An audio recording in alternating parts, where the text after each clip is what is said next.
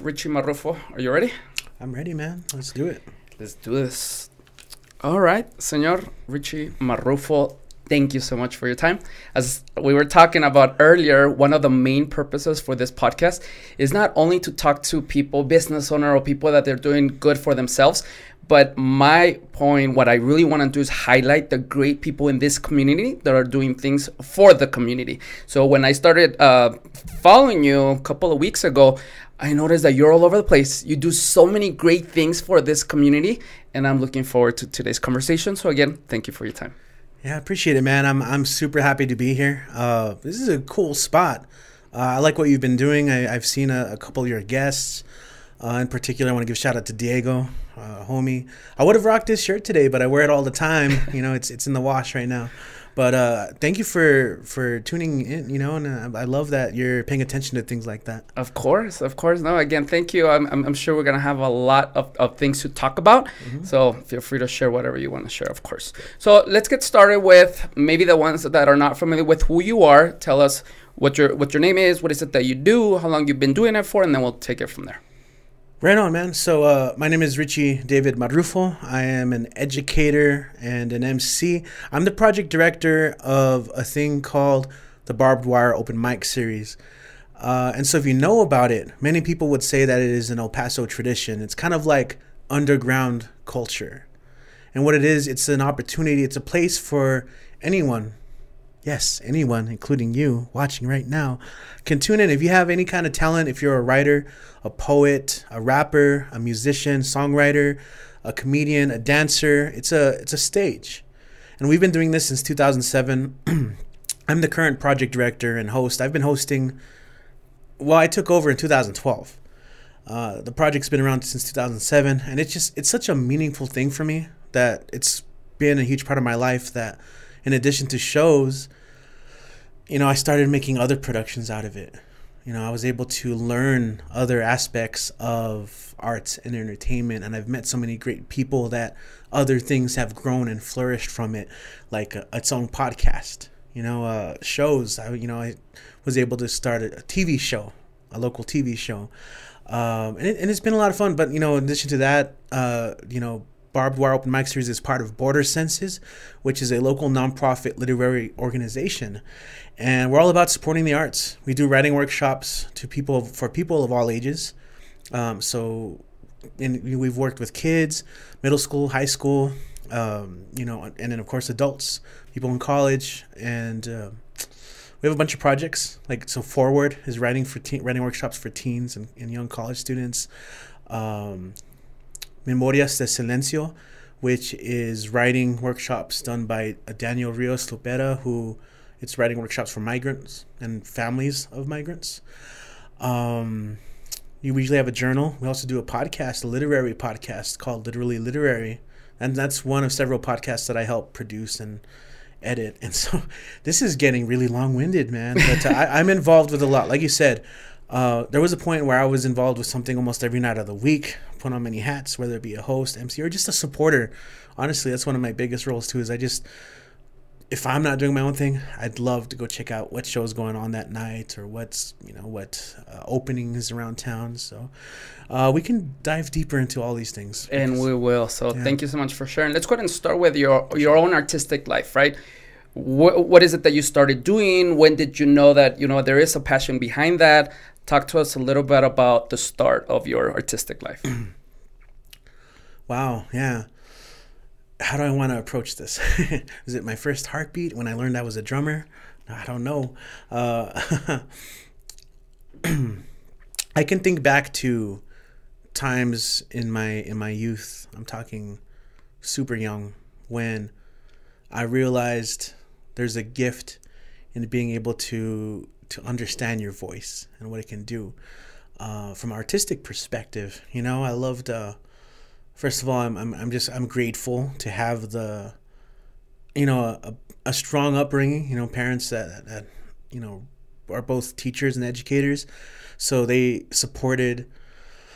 You know, uh, creativity and reading. We always had I always had like books. You know, as a kid, and uh, you know, like Legos like that was that was one of my first feel. Like I loved playing low Legos and of course like kind of breaking the rules early on because you know they sold Legos in, in box sets like and it was always fun to like create new worlds out of these things. Storytelling out of your little monitos the little things you make.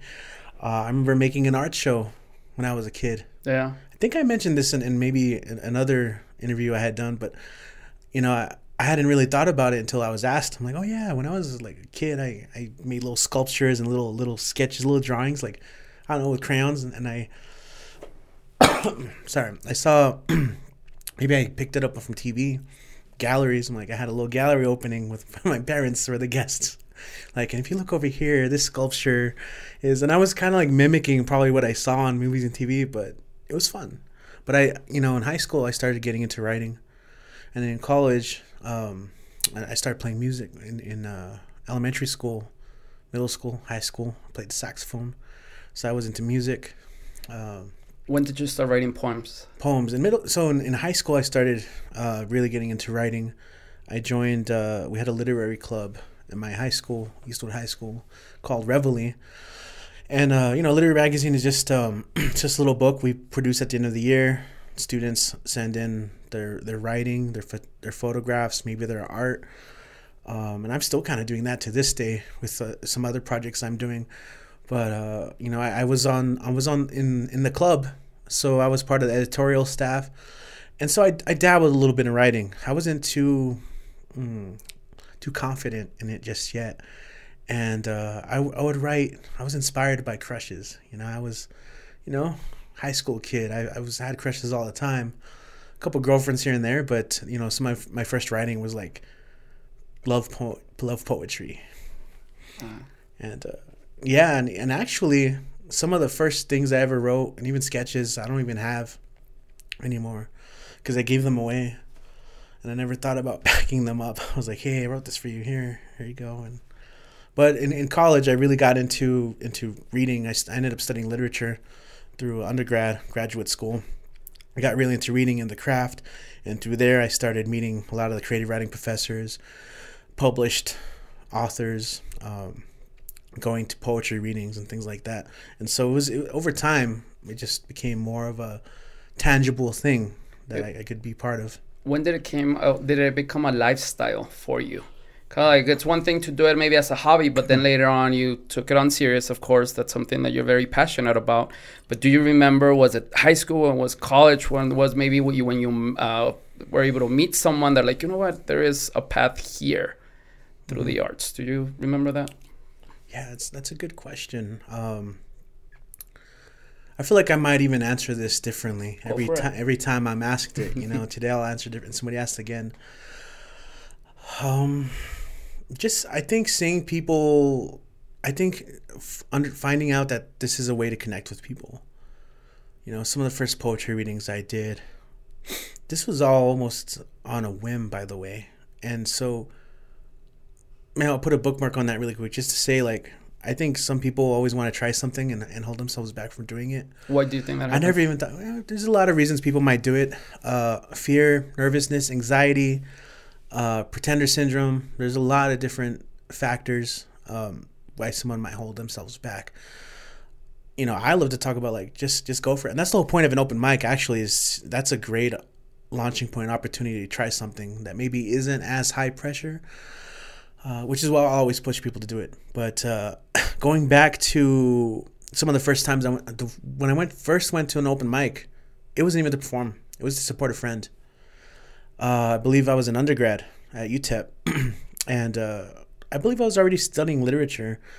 Uh, one of my high school friends, we, we you know we all went to college together too, and the girl he was seeing, excuse me, the girl he was seeing at the time was like, "I'm gonna perform at an open mic."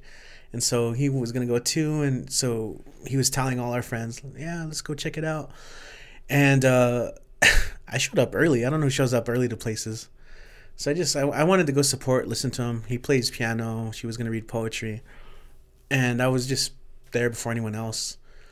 And I was talking to the host, and uh, you know, eventually, I kind of just realized, well, I have writing. Maybe I'll share that too And so I remember at the I was luck, also something that really helped is the venue was really close to where to where I was living at the time. So I'm like, well, I'm early enough. I can go drive, print out some poems really quick, and then and come back and read them. I never would have thought this would have been such a huge part of my life moving on. There were a lot of moments like that where there was a choice and and it ended up leading to something next and next and next. And so the more I started performing, the more comfortable I got. the more I, I started to experiment with my form. Like the first time I read, I, I had a sheet printed out and I was I was I remember just being nervous. I couldn't hold the paper straight. It's kind of hard to read. I remember speaking very nervously on the microphone. Uh, I know just uh, you you can always tell when someone's nervous because they're running out of breath, and Yep. that's how I was. Like I was, I was just speaking like kind of short of breath. Like uh, I didn't take that time, but you know, it didn't take long before I started bringing out my saxophone, and I was like playing it and doing poetry. Like I'd, I'd say some like, I'd, I'd say a line of poetry like dim city lights acknowledge that we are not alone and then i play some saxophone. And to me i'm like that's i'm creating some art. It's kind of cliche to some people you know the whole like uh slam, uh beatnik slam poetry kind of snap but i i found freedom in that. And and uh, just through undergrad grad school started going to more readings and i enjoyed performing i challenged myself to me- always memorize my pieces because it's more fun that way to the audience Yeah. and when I memorized my writing, you know, I could look at people and make connections. And so, you know, I could see who's enjoying it. And as long as I was making making connections with people, like seeing them nod along or smile or, or laugh when they're supposed to laugh, you know, uh, it just kept going, incorporating music. And then uh, eventually it got to a point where I started helping out with the barbed wire open mic. That's how you started. I got started close. helping at first. Yeah, um, the guy who ran it before me, uh, I want to give a shout out, uh, Roberto Santos. He's uh, also an English professor. Uh, he's one of the co-founders. You know, we can call him one of the co-founders of the, of the open mic series. It was founded in 2007 as part of the UTEP MFA program, part of the creative writing program. Um, and he did some great things with it. You know, it, it, it was an event. It was once a month, last Saturday of every month. And you know it was just the place would be packed and people wanted to perform their stuff. And so i really liked the venue. And, and he's he's such a cool guy. He uh, he's not only a good friend but a mentor. And you know i'm so grateful for him. You know uh, these things take help you know? There's a lot of factors that go into running a successful show. Because you can host an mc but also there's sound you know maybe you might want to have a dj uh, you know you can spreading the word just getting the word out is a whole thing. You know trying to help people find seating is a whole thing. So you know i did what i could. You know i, I, I love to perform but i just really love the concept of an open mic where almost everyone's equal. You know you go up to you sign up and you go up and do your thing whatever that is. Like i mentioned it's just not writing or poetry we would get comedians we'd get musicians people learning instruments and uh, you know there was no there's no gatekeeping there you know you don't because we would get published poets. We would get professors. We'd also get someone who just wrote a poem for the first time last week, who wanted to share it. And that's to me, that's one of the magical things. You know, uh, there was no qualifications. You could just go and do it. And uh, you know, oftentimes some of the newbies would like come through with some fire and passion and create magical moments. That's why I knew I love I loved doing that. And so eventually, when it, it came for me, it, there was an opportunity for me to keep it going as uh, Rob stepped aside to kind of do other things. Um, you know, start a family, fall in love all those great things in the world, right? Uh, I ended up taking over as project director, and uh, you know, we were looking for new venues, and uh, he he likes to call me the Great Expander because it went from once a month to we were almost doing shows 12, 12 to fifteen times a month at its at its peak. We had uh, almost weekly shows. And the reason why we did that is because a lot of places wanted an open mic, and we do a really great job of running sound, bringing people out, a variety at that. You know, because there's there's a lot of other open mics, and, and some of it sometimes it's just it's just comedy, which which is fun, which is cool. Uh, but we had a stage for all court, all signs, all kinds of arts. You know, I mean, if I go back to the history, of the open mics, we've had all sorts of different types of performers. You know, not just what I you know what I've been mentioning, but I believe we've had magicians. We have had different types of dance acts, folklorico, modern hip hop, ballet. We've had like I remember one time we had a dude swallow, swallowing a sword, like like spitting fire. Wow. the bar was kind of nervous about that Yeah, one because I didn't warn them, but mind readers. It, it, it's interesting, you know, and, and I'll say this: I'm I'm definitely romanticizing it because it's near and dear to my heart, but I, it's also not for everyone. you kind of have to be open to new experiences, and uh, sometimes if we're at a bar, you know, some people are just closed off To experiencing new things, and it's unfortunate. And also, I, I get it. You know, not everyone's gonna be into like certain types of poetry. Maybe someone's being very vulnerable. The topic might be kind of taboo, uh, and and people kind of mock it or like aren't into it. So I don't know. I it's to me, it's also a practice of just being open to to listen, to open, be accepting, understanding, um, and I've been doing it since. Like I said, the Great Expander. I more shows. I started a podcast to kind of be like an extended conversation with a, a specific artist. And this is where you have conversations with some of those artists, correct? Yeah, that was honestly the podcast I started in 2017, and it was a it was kind of like my own expansion of the barbed wire universe, um, in the sense that the podcast is taking that stage and making it bigger by taking it online. Obviously, you know, podcasts are the thing, right? We're in right here, right now, right? We people, are. people on point. Like I dig it. You guys are here because you want to hear podcasts, you want to hear guests, and so uh, I thought it'd be a, a cool a cool way to celebrate 10 years, 10 year anniversary from 2007 2017. That was our 10 year anniversary. Make the stage bigger, and so you know you know what I'm talking about. Like so, getting gear, learning how to set it up, how to get great audio, things like that. It's all a learning process. Yeah, it is. And definitely we're going to come back to the open mic because there's a lot of Oh, yeah. things, a lot of questions. But I want to go back to that moment where you, again, when you showed up to your first open mic Mm-hmm. and decided to, was it a poem that you wanted to recite, what, whatever it was? Because the truth is that even though you you you're um, sounding that okay, it was just this that I did, that I did, but I'm pretty sure that there are a lot of people that again, just like you said, it's a vulnerable thing to go out there with your material, or even if you're uh, reading maybe someone else's, which I doubt that's the case, but most of the time it's their own material. Putting yourself out there, I'm sure there's a lot of people that don't get that push, right? So looking back, were you ever maybe not confident enough to do it? And if you were confident, where is that confidence coming from? True. So essentially, you know, at some point, people were like, "That was cool," so they enabled me. You know, um, on, you know, kind of like bring it more seriously. I, I think that support is can go the longest way. So I think when we have an opportunity to offer words of support to anyone when they do something, we never know the impact those words may have uh, you know, when I that going back to that first night, um, it definitely was not my best performance ever. You know, I was I was I was nervous. Um, But you still did it, right? right? Yeah, you know, and and uh, you know enough to I wasn't I wasn't scared enough away enough to like never come back. You know, obviously I I I think I went a couple more times. Something did that did help was having my friends around. You know, uh, it became like a thing, and then of course that led to new friends.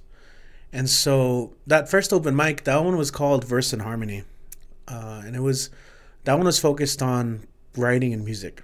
Was like kind of like the, hence the verse and harmony, right? and it was started. Uh, it was run by uh, two friends, uh, Federico Vialba. He's a photographer in town, and uh, Al Alfred Soto, who was a community activist, organizer, artist. You know, he did a lot for the arts. He, he passed away a little while back. So, uh, you know, that was the first open mic I had ever really done. Uh, but through that, I through there, I actually had met Roberto Santos and a couple other cool, unique people that, honestly, through their kindness and generosity, opened whole new doors. Um, you know, on music side of things, the artistic side of things. Very entrepreneurial people who I saw a spark in them that was kind of like the spark in me that was just looking to create something. And part of that creation was not just what your your work is but a creation of a community a sense of belonging of togetherness. And we would get that you know? And so there were you know there's always a bunch of different open mics around town but i you know i started doing those those BWOMs and i'll i'll always try and offer words of of support for anyone who does it. Because in the end even if the material like doesn't connect with everyone it's easy to feel like that too you Yeah. know like oh my writing's not going to connect with anyone. I, I don't know. The very fact that you signed up and, and did that and shared that already i give props to regardless of what happened or what it was because there are a lot of people I, i've seen kind of make fun of it you know? Mm-hmm. And like some people will just be haters no matter what. And i know that is you know you had asked me earlier what stops people? That's kind of one thing that does stop people from trying something. Definitely. they're thinking of, of all the people that are gonna laugh and hate on it you know for whatever reason you know maybe they're small-minded yeah. closed-minded they have they live with blinders on you know if it's not this it's not cool. If it's not you know but you gotta forget those people and so i'll try as a host you know i'm always gonna be like that was cool i hope you come back you know and just it could lead to more and I think that's so important because it takes a lot of courage. And again, um, it sounds as well that the audience there, aside from performing um, themselves, but they also encourage other people, right? And they know what it takes uh, to be out there, right? So I think the atmosphere that you guys have created, I think that's also fuels for people to be okay doing it. As you were telling me about this open mic, I'm like, I wonder how many people maybe sign up and they just don't do it. Or maybe I wonder the, the, the maybe the people that did not sign up, but maybe they get the courage at that moment and then they do it, right? Well, in, in, ov- in over 10 years of, of doing these, I've definitely experienced all these things, variances of these things, and anywhere in between. Um, I've had, I mean, okay, so for one, hosting these in bars, it's it's uh it's chaotic.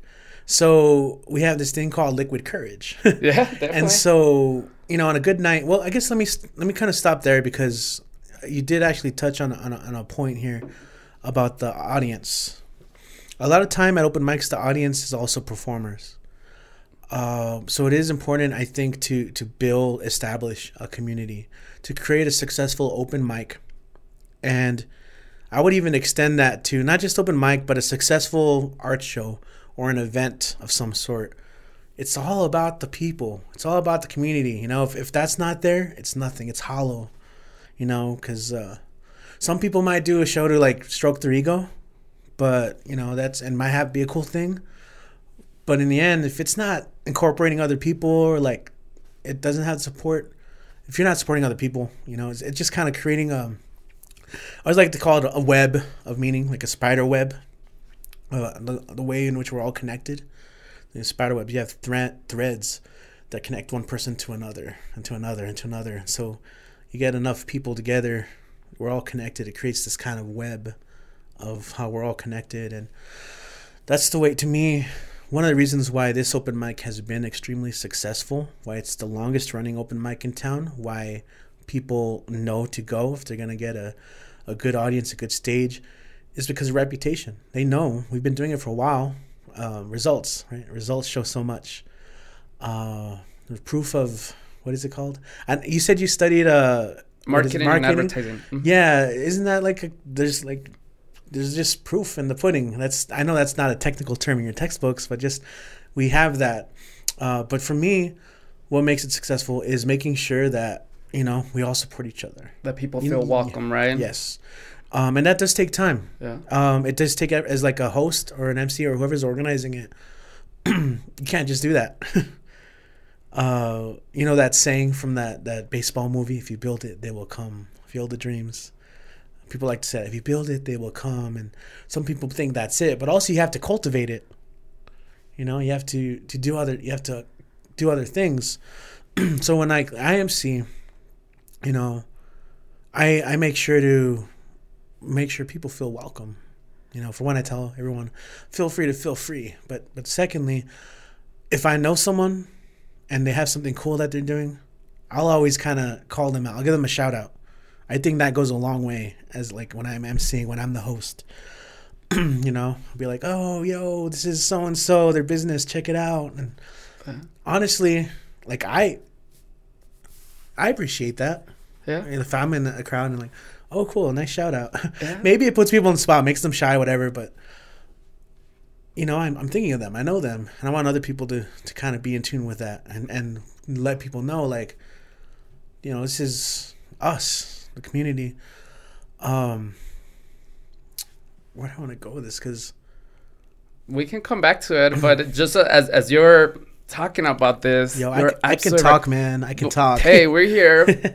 so go ahead and feel free. But I was was um, as you were talking, I was thinking as far as the support, how important it is, right? Because even though sometimes even your friends will playfully say, "Oh, what are you doing?" or "What is that?"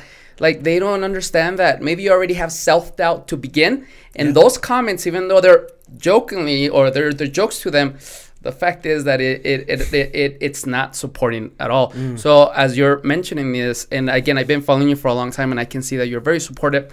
Anyone or anybody on that stage or anyone that you interact with, you're a big supporter. But it's uh, it it seems sincere as well because it's not the same as hey, good job. Wait wait a second, you know. But again, you encourage them to go back, and it takes a lot of courage. But like you said, I can, for example, if I wanted to host my first open mic, it's not as simple as, hey, come here, just do your thing, and we're good to go. There has to be a community that you build, but the way you build that community is through the things that you mentioned. So that's very important. I'll give you just a, a quick story here. Um, recently, I went to this bar, place, restaurant that has a unique to call it vibe, right? It's it's a little bit different. I won't like go into um, it's a little bit too hipster for what I usually go to, if you want to say it that way. Okay. And I invited this one friend that he told me that um, that I said, hey, you know, let's let's catch up, let's have a beer, let's go drink and everything. And I had this thing going on, like, hey, you know, let, let, us come to this place. And he said, no, that's not my thing. That's not my crowd. That's not my that, w- what I like. And I'm like, that's that. Even though it might seem like it's nothing, but it is. Because if you were to invite me to any place, anywhere, I mean, as long as I mean they're not killing people, or it's a dangerous place, yeah. I'm open to it. I'm open to learn to to to see that and not to judge people or or anything like that. But then just like you said, it's, it's going back to their is it closed minded? Is it ignorance that you know what what you mean? You can't be even labeling yourself right without even knowing about things. So again, it seems like what you have done, you nurture that type of thinking as well. Yeah, I'd like to think so. I mean, something that I do as an as an educator because we haven't talked about this a whole lot, but I went I went through my education pretty quickly, and uh, I started teaching college at a pretty young age. I started teaching at UTEP like around. I graduated undergrad around 2009. Went straight to grad school, and through there, I got a, a TA ship, which involved getting to teach my own classes, which was super fun so at like 23, 24 years old, I was already teaching some college, and that was a blast. Um, so now over a decade now of doing that teaching, and of course uh, from there I started teaching at El Paso Community College. Um, by the way, all this is connected because I, I just I believe in, in our people, man, and, and I want to not just through the arts but through education, you know, believe that we can all be better uh, one of my most common lessons that I, I, always like to tell people. I mean, I don't I don't know how what they think of, but my students, you know, like I always try and like incorporate lessons that just aren't like in the syllabus. But you know, if you're you got to expand your comfort zones, and to me, college is all about that. You know, spreading your wings a little bit. It should be, you know. Um, now, like you said, there's there's reasonable. Like obviously, if it's destructive if it's maybe not healthy or toxic, obviously maybe not get into that, but it's good to try new things in life, new experiences, new places, new people. Um, and oftentimes we're always changing. You know, I some people try and live in the same place forever. Yeah. There's a lot of people who stay in high school, like the, the mentality. Um, and I don't know, it different things for different people. But I mean, I, I just think that it is natural that we naturally evolve because we're growing as people. We gain new experiences and I mean hopefully we learn from that and and obviously we have more responsibilities as we grow older and maybe our, our networks change our, our priorities change. Change is a good thing you know? Um, so I think maybe some people are scared to change. That's one thing. But I always encourage my students like hey you know this like you're in college uh, by the way not everyone has the same like uh, path up the mountain. I think I use this all the time but a lot of people like to compare it to other people. Like oh they're already 30 and have this job and or like they're already had, they're married or they you know whatever yeah. they're making this much money. It's so easy to compare to the other person but like you know a lot of life is those decisions. I think i even on on this show i was like there's moments in my life where i look back i could have gone completely elsewhere somewhere else but i found luck in the arts support in the arts uh, so sometimes you you you talked about how and and and the reason the reason why you bring this up earlier you were talking about if somebody wanted to try something their friends like why do you want to go here? Or why do you want to do that? That's happened. That happened to me. In college i started going to some open mics and I, you know i had a, a close friend group we known each other all the way since high school they weren't really into it guess what happened we drifted apart um, it's okay to you know, let that happen if it's not going to work out that way. Yeah. And, and I get it. If it's not your thing, that's fine. But you cannot say it's not your thing without trying it, right? As long as it doesn't go against your values, of course, right? I mean, wait a second, and I think that's one of one of the biggest problems out there is that we label ourselves to think that we're a certain way and we only interact with certain type of people or we do things certain way. But the fact is that um, usually the most successful people, and I'm talking about money wise, are the ones that are open to learn, to make sure they're influenced through other cultures, either traveling or interacting with other people. Mm-hmm. And, and, and again, as you were telling me this, I was like, I wonder if I invite five of my friends, I know that at least three of them for sure will say, nah, I don't want to do that. I don't want to go that, but I really want to go. Yeah. I was telling you I wanted to go this past Thursday. My soccer team was playing, so I couldn't go. Uh, shout out to oh, shout out to Cruz Azul. Hopefully we're champions now by yes. by the time this is uh, released. and if not, it's this is I'm gonna cut this clip right here for sure. but going back to that, it's it's so important, and, and even if they say it in a way that uh, in their mind they're joking, but they're not. There's a, a lot of times when we joke around, there's some serious behind our little joke, right? Mm-hmm. Just to be funny. But no, in reality, are you really being supportive? And sometimes when the answer is no, then it's our obligation to understand that, you know what? Okay, well, maybe for this thing, let's, uh, or, or, or, or maybe look up uh, or ask another friend. I always say, because a lot of people are into that your friends, they need to support you 100%, that if they don't share the same values, that you need to find new friends. I understand that, but yeah. to be honest with you, and, and, and this is where I'm going to tell you like very specific um, examples. I have friends that are maybe not as positive as me, or uh, or maybe they're not open to new things as me, right? Mm-hmm. However, they're really good with maybe giving relationship advice right? Mm-hmm. Maybe they're really good at that. So guess what? I still hang around with them, but guess what? I'm not gonna talk about business. I'm not gonna talk about mindset. If I I don't know why I use that example, but if I wanted some relationship advice, then I'll go to them, right? Because I, I really think that it's really hard to get someone that it's really good at everything and now yeah. that call it a friend, right? Because again, I especially now I've been hearing that a lot that, oh, I only hang around with people that think like me. I understand, I get the concept, it's good. I mean, as long as it's not too negative that now you're going to become negative is good. But at the same time, every person has like their strengths, right? So as long as that when you're with them, you focus on their strengths and don't talk about the, the things that you know already that they're their opportunity or the things that are negative negative, I mean, you, you, for the most part, you should be good. Yeah, no, absolutely. You want a, a diversity of, of people they hang out with. Um, and, and, honestly, though, life would be pretty boring if like everyone you hung out with day in out, day in and day out was exactly thought the way you did or loved every exact thing that you did the way you did. You know, uh, so no, that's absolutely true, man. That's correct. Gotta keep people. Um, I love I love it, you know, and, and of course, you know, ultimately it's just you know, communication in any relationship, you know, long way. So if you can connect in other ways, yeah, absolutely. So, you know, you know people who support you. Uh, but you know, on my on my show where I interview artists and musicians, um, I've had so many people like tell me like because they wanted to pursue, say, music as a profession or art as a profession, how many like maybe family members or like even like friends were like, "Don't do that. That's that's dumb of you," or like that's they wouldn't believe in them, and that's like ah. So at least find the people who do support. You can keep those people in your life, absolutely, right?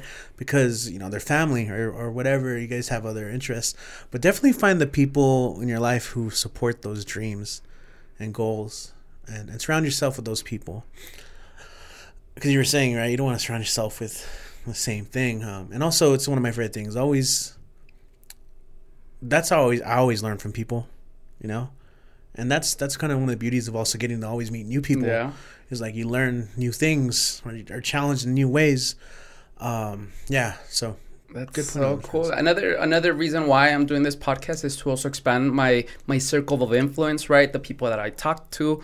I mean, that's so important as well. So that's one of the reasons why I also do the podcast. So I wanted to ask you, how strong is our art scene, if you want to call it that way? I know for, I mean, we had Diego on, he was mm-hmm. great, and I was doing my research. I noticed photographers, I think we're, we're on point with photographers, also painters. But aside from that, like poets and other things, how strong is the El Paso scene? Yeah, so in an overall sense, I have seen because I've talked about being involved kind of in, in in a general sense for over a decade now. And it makes me feel old to say this, but it's nice to see I think today we have a lot more opportunities, a lot more support, a lot less infighting What do you mean by that? um, so it's kind of like a negative stereotype, but when I was getting into scene, something that I heard all the time was like crab in bucket syndrome. And essentially, it's just the concept is like if you have a, I mean, so if we look at the phrase like literally, if you have a bunch of crabs in a bucket, if someone, if one's trying to climb out, the other one's going to pull it down. Uh, I kind of always hated that metaphor because you know we're not trapped, we're not stuck. You know, um, it's kind of a mentality, and um, only from what I've seen, some people can get can get competitive. There's some gatekeeping, some from time to time. I'm talking about like just over a decade, um, but I've seen it grow so much. You know, now there are a lot of spaces that are being made available. There are a lot of people opening galleries and studios, places where artists can be showcased and thrive. And I see, you know, also with the advent of technology, advancements in technology, and in a way in which it's more accessible to people, that I think more people are getting into different types of art and production. You know, it's a lot easier to buy these kind of mics, you know, than say 10 years ago. So I think more people are getting more bold, and I love to see it. And as long as we have we have a culture of support, supporting one another, it can go a long way, you know. And and so, from the literary sense, um, you know, I I studied, you know, like I mentioned, you know, in, in literature programs, teaching English, also through Border Senses, that nonprofit organization. It's the whole our whole goal is to promote literacy in El Paso's literary arts. And so, when you bring up literacy, unfortunately, it's kind of a a rough thing to bring up because here in the region, we often have really low literacy rates. You know, um, people are having a hard time with their reading and their writing. And so for me, that's also why I, I do all this because when it comes down to it, literacy is just understanding language. And there's a lot of storytelling involved. And so with the work that I do, it's just trying to get people more confident in their own literacy, literacy skills. You know, the literary skills. So literary is kind of more the art form. Literacy is like reading, writing. and I think as we promote the arts and we promote the literary arts, we can encourage more younger generations to maybe get more involved with, you know, improving Okay. work. And also, when people.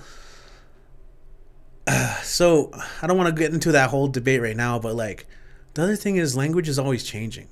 You know, we're we're all learning as society, as a culture. And there are a lot of people who kind of sneer at at slang, at lingo, but you know, I, I just think as long as you can communicate a good, you know, strong story, communicate effectively, it can go a long way. It doesn't have to be like when we people say perfect English, right, or, or perfect Spanish, right? It's just it's just really like that's what people are currently using, but we don't use like all that the perfect English, perfect like that's not what we used, you know, hundred years ago. That was different. People, so, you know, it's all it's all changing. So what I'm trying to do is get people give people passion for expressing themselves, telling their stories. That's a, a very important kind of literacy. And I think that's also why the arts are so important because you can share your stories, your voice, your the people, what concerns of your community through your art. You know, that's just as viable.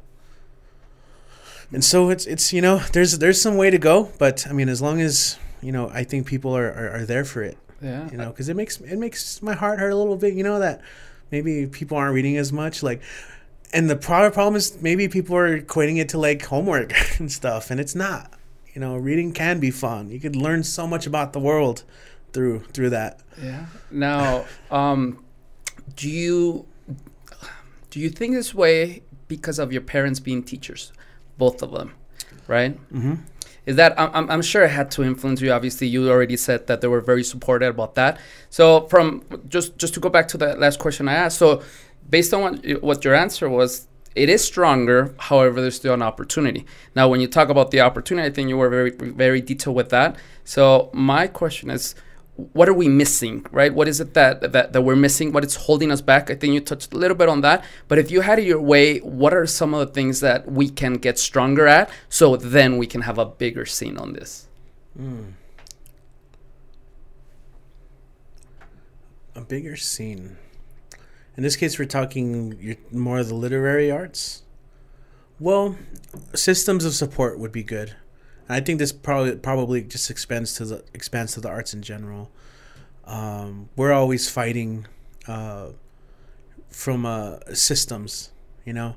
There's education systems that kind of do make it hard for for people to succeed. A lot of it does have to do with poverty.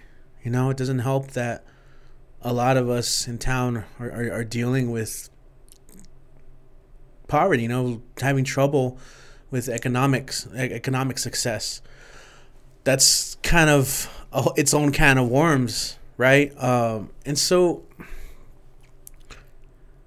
supporting programs that, you know, maybe support, you know, not in school, but maybe like community writing workshops or, or painting classes. Just, I think it's always in the future generations. You know, we have to inspire them and and have them understand that they're capable of anything as long as they put you know like have their mentality that they can do it. Because i think sometimes so many people feel defeated you know as early as elementary school. Oh well i can't do this so i'm going to give up. I think so many people get the, those wrong messages and, and, and, and keep it with them. And so you know, we got to figure out how to change change some of that, um, and not make education as as rigid as it can be. You know, like, you know, I don't want to I want to go calling things out and people out, but you know, there there is room for change in the way we run a lot of things in education and the types of tests we we have you know they have to pass and you know I think a lot of it is just maybe from from a cultural standpoint, trying to support more of the learning should be fun, you know, and it's it's our growth, uh, and and I think a lot of people go through school thinking maybe like I said, reading isn't fun, so that's always what they'll equate equate reading with. So maybe, you know, it's a tough one, man. Because I I started talking about something was like I don't want to say it's all like this, you know, because people are doing good things. They're doing great things, and it doesn't necessarily have to come from education. You can do it through your own through your own means, you know, your own path. So I just I hope that in terms of the literary arts, at least, we can support um, some of these systems. Like I said, we have open mics. We have we've had poetry slam things in the past, and uh, you know, at the beginning of the show, I, I used the word underground. It is very much still underground. A lot of people aren't aware of this, and um, we do have awesome. We have an awesome history of authors here in town in El Paso and Juarez in the area. You know, there are people starting to to write stories about the region, about growing up, and you know, I encourage people to go buy their books. You know, right off the bat, you know, I want to give a shout out to Gris Munoz. You know, she has a, a collection of poems and, and stories that she she has she put out last year, Girl, and it's you know it's based growing up in El Paso. You know, stories of Juarez and our people, and, and I think if people grow up reading that, it'll it'll be very different for them. You know, and I want people to know that they can do these things too. Yeah, that's interesting yeah. because, and this is, I, I think I did ask Diego the same question as far as, um, do you think all our Mexican culture, Hispanic culture has to influences a lot as well, and people now maybe pursuing arts um, as far as a way of living? Because again, thinking back, we are usually raised to like, yeah, go to college because that's the way to earn more money, right? Um, and I think we put our focus on the wrong thing as far as success, defining with having a job, a house, and money and we really don't have a, a, good definition of success. It's just, well, again, in my opinion, happiness, the way you pursue your happiness is your way, right? Because again, look, looking back at maybe that uh, painter, that poet that maybe in high school, in, in elementary, or even college, that they want to pursue that professionally, right? Maybe those parents are not as supportive, and you're like, no, you know what? No, you're going to study for this. Because are you really going to make money painting? Or are you really going to make money being a poet or a, an author?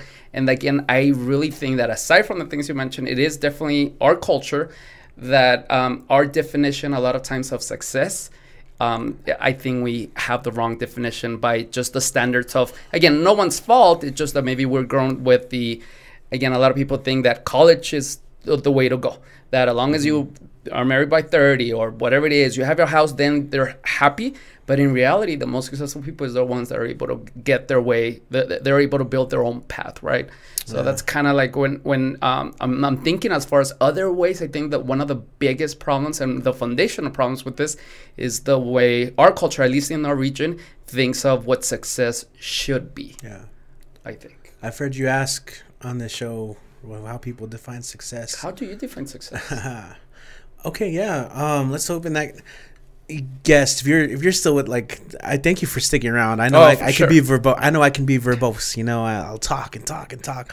But uh you know yeah i i, I like you set it up very nicely that uh you i've noticed that there can be a generational gap of what people understand success to be. And a lot of times it's culturally embedded in us like we have to do this. Now i'm not going to knock college because i love it i love education but it, it is not for everyone um, you know, it's not the ultimate thing. I've seen a lot of people find their success elsewhere. Um, you know, and earlier I was talking about stru- structures and systems and institutions. You know, so many people go in debt because of college, and that's unfortunate. You know, uh, and and and that leads us to a whole system of, of other issues, right? But um, that doesn't mean and, and I, I've said this before on another show, but like you know, I, I really say it all the time because I, I think it's a it's a great way of looking at it, right? But there are many many paths up a mountain, and so when I think of success, I think of a couple things: freedom, freedom to choose what you want. You know, um, we were talking earlier about time. Time is finite. You know, there's only so much of it, as much as we would love, right? it's that that clock's always ticking, ticking, ticking, you know, and it's maybe a little scary to think of, but you know, we we do have to kind of be careful, selective in what we how we choose to spend our time, uh, how we want to choose to spend it, and and you know, without trying to like do like class wars and stuff, you know, um, capitalism does a number on us of making forcing you know we have to work we work and we work and we toil and we, we suffer and then so freedom to maybe pursue your dreams i think could be one one definition of success. And uh, one one of my favorite ways, and this is actually a line that I picked up from Maya. No, sorry, I was gonna go weird weird with that. Toni Morrison. She's a well-known, established author. Uh, probably most famous book is Beloved. Um, you know, if you've never heard of her, check out some of her books.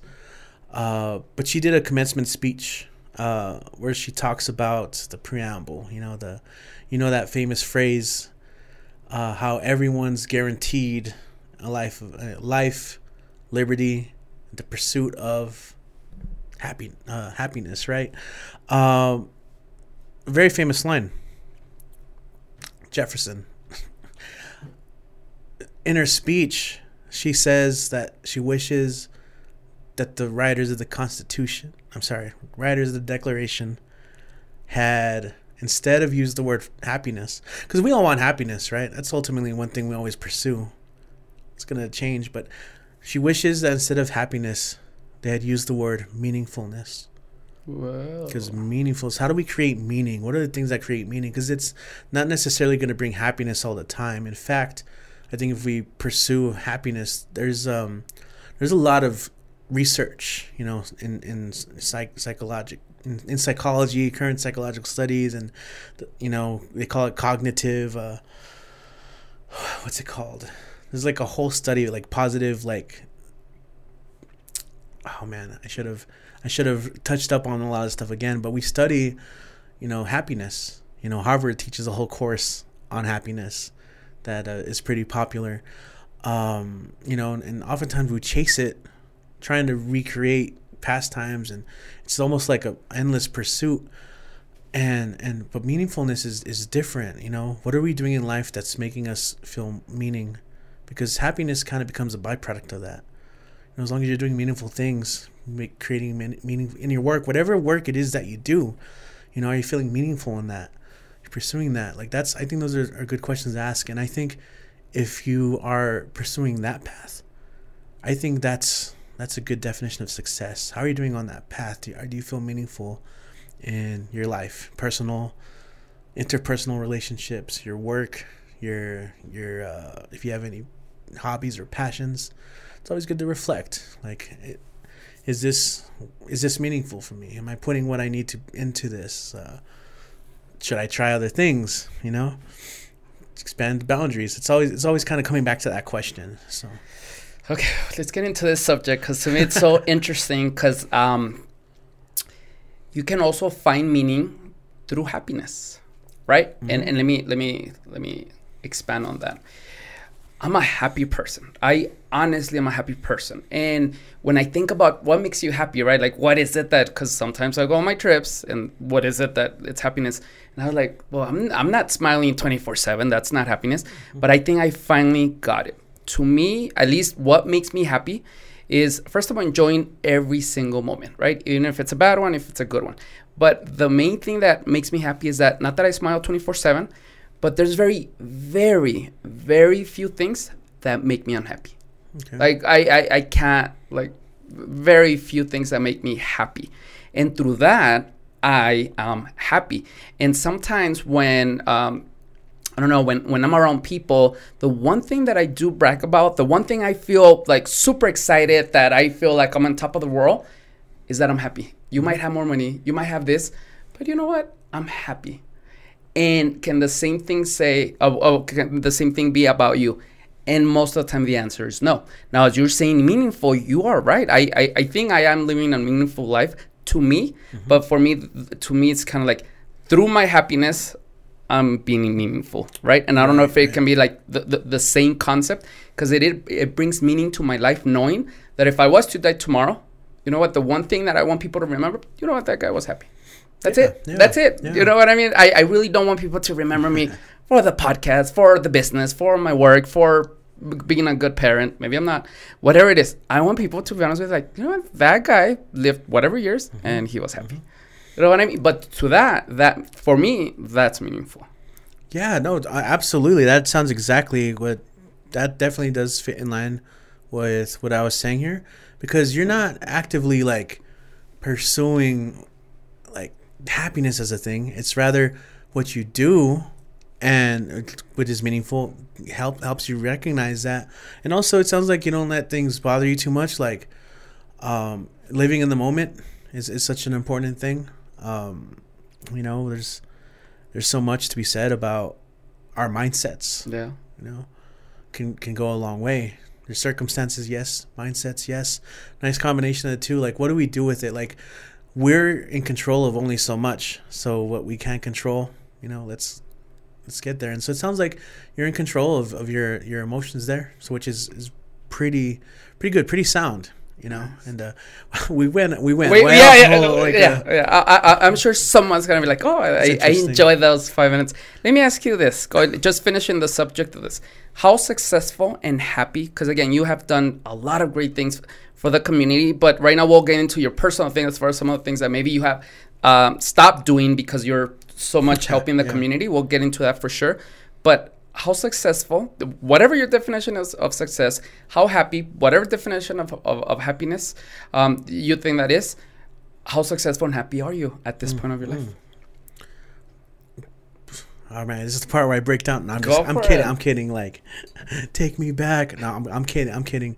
Uh, yeah, I mean, I'm very happy with the way I've taken a lot of these aspects. You know, um, I'm happy to have made a lot of the friendships that I have made, a lot of the connections I have made. Um, don't regret a whole lot of that. Um, in terms of, you know, things like the open mic, I would continue to love growing it. I would love to, you know, so, so for me, I'm, I feel like I'm on the right track. There's still like places to go. Like again, uh, uh, comfort can be a dangerous place, you know, uh, in a lot of ways. Like for so what I'm saying here, so to use a specific example, I like where the open mic's at. That's great. But also like I'm thinking, well, how can I also get this out to more people? How can I celebrate more of the performers who come out to this? And so I was telling you, I, I have a new series where, you know, this whole past year, because of the pandemic, I didn't go out as much. I was able to save a little bit. I invested in, in some new equipment. I got a camera, invested in some studio lighting, uh, a teleprompter. So now, you know, in addition to the podcast, I'm doing a, a new series called Fresh Cuts. And that's, you know, inviting people into my studio and, and recording their poetry or songwriting, maybe just recording some of their story, putting it on YouTube. You know, uh, you know, there's popular series online like Button Poetry or Write About Now in terms of like poets and writers. These are YouTube videos of people sharing their work. We don't have that here. So, but we need it because we have voices too. We got people talking about important things, you know, not only from an individual perspective, but, you know, like things that maybe we all can relate to in some way. So, it's to me it's like a mix of that, Button Poetry meets NPR's Tiny Desk, you know, and that's a popular series. NPR's Tiny Desk series is just like a you know, NPR huge radio show. I'm a huge fan of. I always listen to it. Uh, you know, there's little concerts that they have in their studio. Simple as that. They set up and just people perform.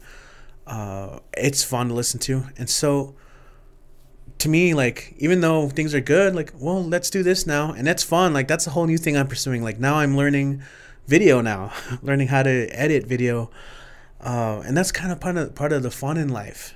You know, I'm not pursuing like what is happy. You know, like well, I'm happy doing a lot of things, but I'm also like learning new things is one of my joys. So that's always like production, learning new things. I would also like to build this, establish it into it's something that will run efficiently, even if I have to step away. To me, that's the big one right now. Trying to establish this as a generational thing. Where, I don't know, if something happens to me, it might just be done like that. you know, I don't want that. So, you know, I know there's people involved and, and maybe, you know, there's new people in the future who might take over uh, that's that's one thing, right? Journey. So, you know, I'm satisfied with a lot of things there, but like, okay, there's ways we can go. Not thinking about the end just now, but it's good to start thinking how how we how do we keep building, building on things. That's what I'm thinking of. I want to interrupt you. Did you notice that you haven't answered my question? And, and I'm not trying to be I was, rude, I was, but lead- I, I was wonder leading if, up to it. Yeah. if you're saying all this because does it mean that once you get there, you're happy? or is it that you're? Well, it's not. You A know des- I It's not really a destination. Though, Okay. You know, like I don't see it as like you, you can park there. Like I experience it. No, I Uh-huh. totally experience it. You know. So the question is, is when I. how successful and happy you are. Oh yeah, yeah. Of course. 10 out of 10, I'm 9 out of totally 10. satisfied with where I'm at right now. And like, so example in, in that part, yeah, Mm-hmm. that's what I'm saying. I'm great.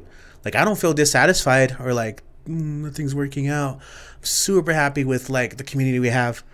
Um, and it's like I said, I'm I'm enjoying it. So to me, that that means I'm happy. You know, I'm having fun with it. Yeah. You know, and it just means there's room for growth. With everything you do and, and that's why i was so excited to have you over because you do so many things and when i really analyze what you do you do a lot of things for other people right? So like this guy must be really happy and very satisfied with that. And but oh, now that you're talking about progress tony, tony robbins says that progress equals happiness. And as i think about it i'm like you know what you're right because i'm always thinking of like progress like myself my life in whatever way possible and that brings me a lot of joy you know? So as you're saying this and, and again you talked about things that you want to go to i i, I- I just wanted to to ask you on on the is it a pursuit of happiness or are you happy right now? Of course there's a lot of things that you want to do but are you still able to uh, enjoy those moments you know I think it I this is really important, right? Um, it's maybe a good distinction, but like we always have to celebrate our victories. Take that moment and enjoy them. Um, I do think that the what is it that hustle culture can be a little toxic. You know, like you sacrifice maybe a mental health or enjoyment, or more importantly, those moments to actually enjoy yeah something, enjoy a moment. People are like, "All right, what's next? What's next? What's next? Oh, can't sleep. I got to work on this."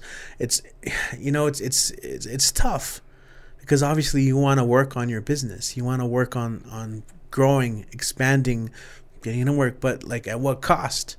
So, I mean, maybe so in line with your question, because to me, it's always fluid. It's a fluid thing. You know, it's not like so rigid, rigid or static where it's like, all right, happy, boom, park.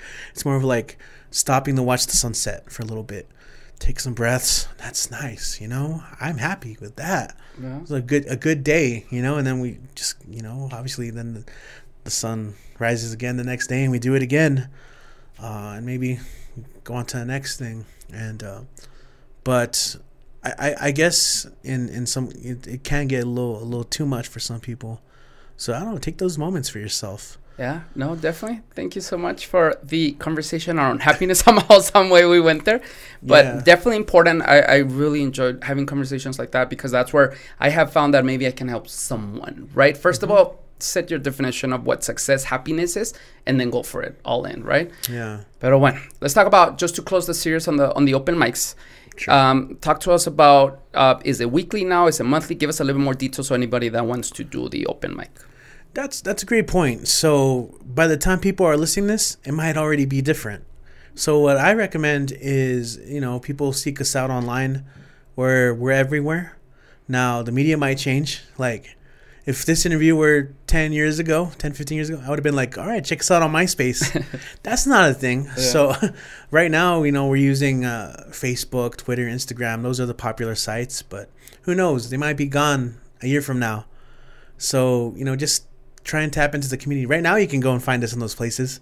You just type in barbed wire open mic, and it's always going to change. Right now, as the time of this recording, right now we're just monthly, once a month, uh, for last Thursdays. You know, I'm, I've always been a huge fan of of last Thursdays El Paso. It's just an attempt, and you know, you're talking about how the art scene's been. I mean, just to see the way last Thursdays has grown. Maybe three or four years ago, it was it was like only downtown. Now it's all over the city. It's in Socorro now. Central. There's a lot of growth in Central El Paso. It's downtown, Central, you know, North Side, South Side, Socorro. There's there's shows last Thursday of every month you can go hit up, and there's so many of them that you have to choose. That's a good problem to have. Yeah. You know, like like damn, I can only make it to these three things, and and so our right now we're working with Old Sheepdog. I love that place. Um, the owners are, are huge supporters of, of the arts of culture. Um, they always do these really cool custom beers. you know, Yeah, they we wanted to go there so bad. I love it. Yeah, we did a Power at the Pass beer, you know, and, and they also had like a a, a Barrio Love series all, cool stuff. And so they were they were as soon as I said, "Hey, let's do an open mic here," they were in right away. And, and so far we've had our we've had two. First one we had to move inside because it was a rainy day, a little cold. So we went inside. It was packed, you know. Uh, we just recently had the second one. You had already you've already mentioned it on the show, but uh, we were able to go outside this time, and it was more packed. You know, there was a lot of people inside, outside. You know, people standing around checking it out. It was a lot of fun. Uh, I'm we're gonna get back on, on some shows. We're finding I, I want to choose the right venue. Um, I feel like you just can't set up anywhere because I, I want to work with a business that will understands what we're doing. Um, and so of course that will support. Um, I want to find a venue that's all ages, you know, because to me, uh, a lot of the open mics are done at bars, and like if you're not 21, you can't go. But you know, like I mentioned earlier, we have to encourage uh-huh. youth as well. So, um, you know, some of we were doing open mics at a coffee shop. It closed down. Um, we did lose like three or four venues during the pandemic that were closed for good, and, and that was really sad. Um, so right now we're re- rebuilding, and once they start finding the right venues, our shows will grow. Now there's a lot of other places people can hit up, and I definitely encourage them to check that out. Um, if you're a, writer, a poet of any kind, check out Barbed Wire because that's kind of more our specialty since we're part of Border Senses and support the literary arts and I try, I try, you know, one of the things I do as MC is I try really hard to make sure that the, the crowd is ready to receive that kind of thing. Because, like I said earlier, it's not for everyone. Mm-hmm. You know, sometimes the things people talk about, um, it's pretty heavy stuff. And uh, it's just about kind of getting the crowd ready for that. And, and also telling them, like, hey, you know, this is this is our show, so let's take care of each other. And oftentimes, so if someone kind of comes in and, and maybe is kind of being rude or not paying attention, to me, a good a good show is like when I don't have to, as the MC, I don't have to be like, hey man, shut up. You know, someone's talking, but someone who's already there in the crowd, not even maybe just a performer, is like, hey, sh- someone's doing that, and like, that's how I say we take care of each other. Wow. Any last words of encouragement to someone thinking of being part of an open mic for the first time? Yeah, I mean, oof. I mean, the encouragement. I'm always gonna say, do it, right? Like, do it, do it. Um, if you're having doubts, you know, that's fine. Use that energy. If you're if you're scared, anxious, you know, maybe not sure how people are gonna respond to it. I mean, that's all speculative. You don't know. the only way to find out is if you if you do it, and it's it's kind of like a roller coaster. You know, you. I mean, I don't know if you're a fan of roller coasters.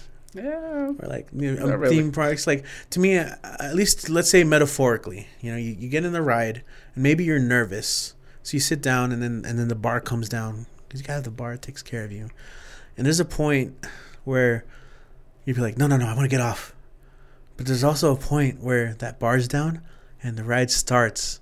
Like there's no getting off now. You just have to just be part of the ride, and then when it's done, you're like okay, that wasn't as bad. That wasn't as bad. That was actually kind of fun. I see people all the time who who get a thrill, like, oh, that was that was fun. I can't wait to come back.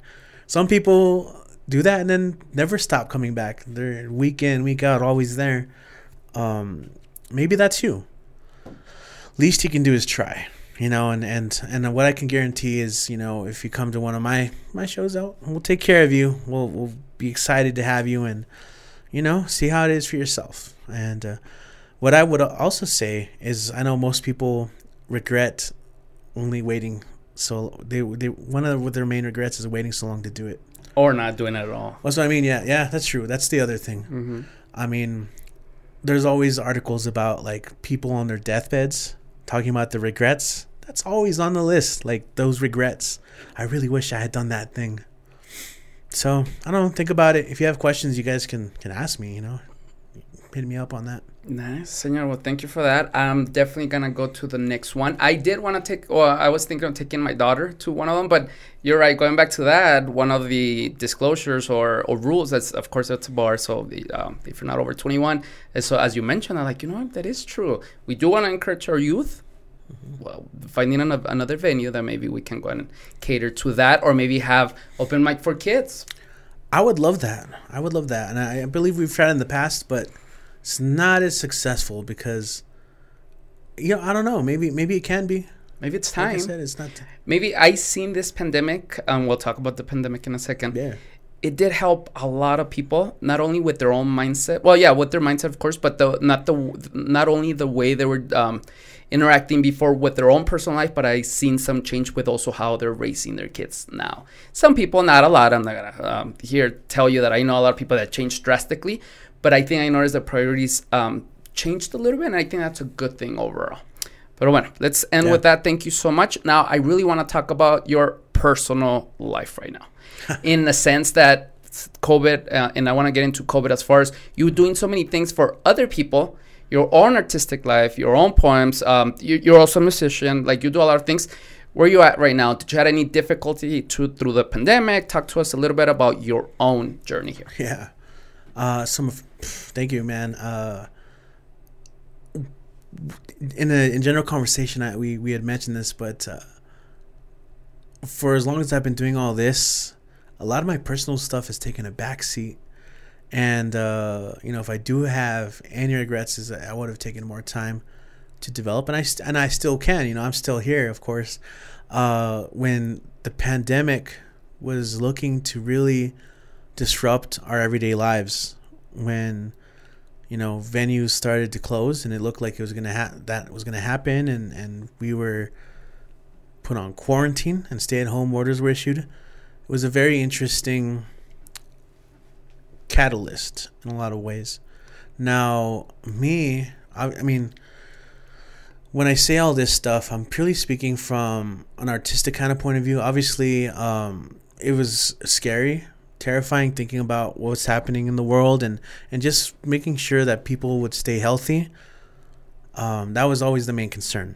Now, you know, okay, stay at home orders. One of the one of my first initial thoughts is, oh, I'm finally gonna be able to like write my book or I'm gonna write so much poetry. I'm gonna start writing music, and when it's done, I'm gonna I'm gonna be ready. You know, I'm gonna have all this stuff, and a lot of people thought that too, and uh, some people did it. And and for me personally, I realized that a lot of my inspiration, a lot of what helps me flow, is just by being around other people, and being by myself because uh, I was I was uh it was just me, you know, as far as humans go.